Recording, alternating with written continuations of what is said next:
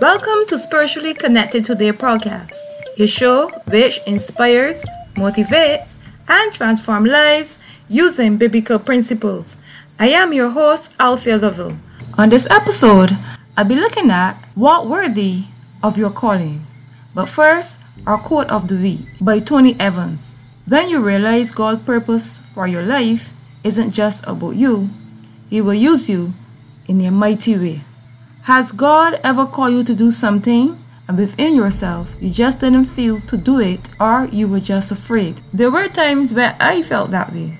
But one thing I have learned when we don't do what God has called us to do, it can have serious repercussions for us and also it can cause delays for others. God is dependent on us to be His true representatives here on earth because He has a bigger purpose which not only involve us but also those around us. So we need to walk worthy of the calling to which we have been called. In today's story, we'll be looking at Jonah when God called him to go to Nineveh. And it's taken from Jonah 1. The Lord gave Jonah a message Get up and go to the great city of Nineveh and announce my judgment against it, because I have seen how wicked its people are. But Jonah got up and went in the opposite direction to get away from the Lord. He went down to the port of Joppa, where he found a ship leaving for Tarshish. He bought a ticket and went on board, hoping to escape from the Lord by sailing to Tarshish. But the Lord sent a violent storm that threatened to break the ship apart. Fearing for their lives, the desperate sailors shouted to their gods for help and threw the cargo overboard to lighten the ship. But all this time, Jonah was sound asleep down in the hole. So the captain went down after him. How can you sleep at a time like this? He shouted. Get up and pray to your God.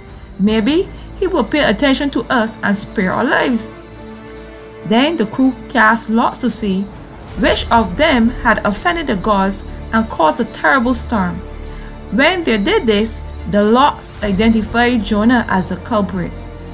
Why has this awful storm come down on us? They demanded. Who are you?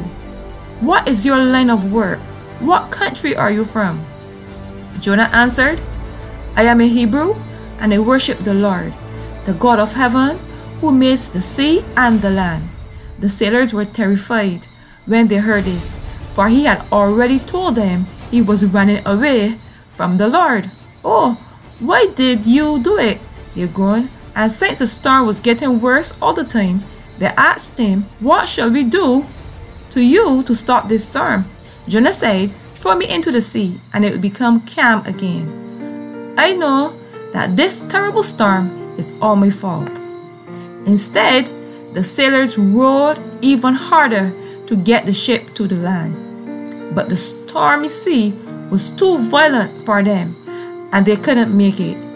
Then they cried out to the Lord. Oh Lord, they pleaded, don't make us die for this man's sin, and don't hold us responsible for his death. Oh Lord, you have sent the storm upon him for your own good reasons. Then the sailors picked Jonah up and threw him into the raging sea and the storm stopped at once.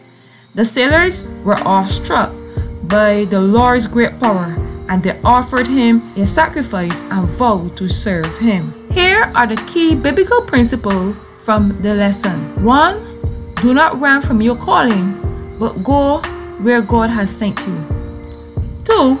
If you feel afraid or don't see the need to go, pray and ask God to give you the strength, ability, and wisdom to do what He has called you to do. 3. When we disobey God's command, we not only affect our lives but also those around us. 4. Do not dwell with persons who you know are willfully disobeying what God has called them to do because they can cause devastation in your life. 5. Delayed obedience is disobedience. 6. Let people know about the God you serve so that they will see his power and give their lives to him. 7. Whatever God has called you to do, Do it with a willing heart, without grumbling or complaining.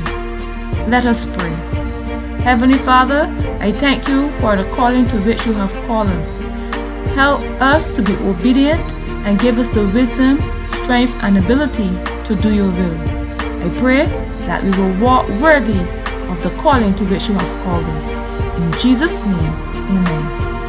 Today, if you do not have a personal relationship with Jesus Christ and you would like to do so now, please say this prayer. Father in heaven, I repent of all my sins.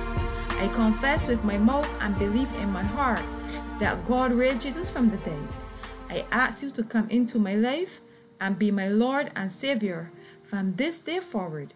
Thank you for saving me and accepting me in your family. In Jesus' name, amen and amen. To get this week's Bible reading and printable, click the link in the description. Until next time, bye.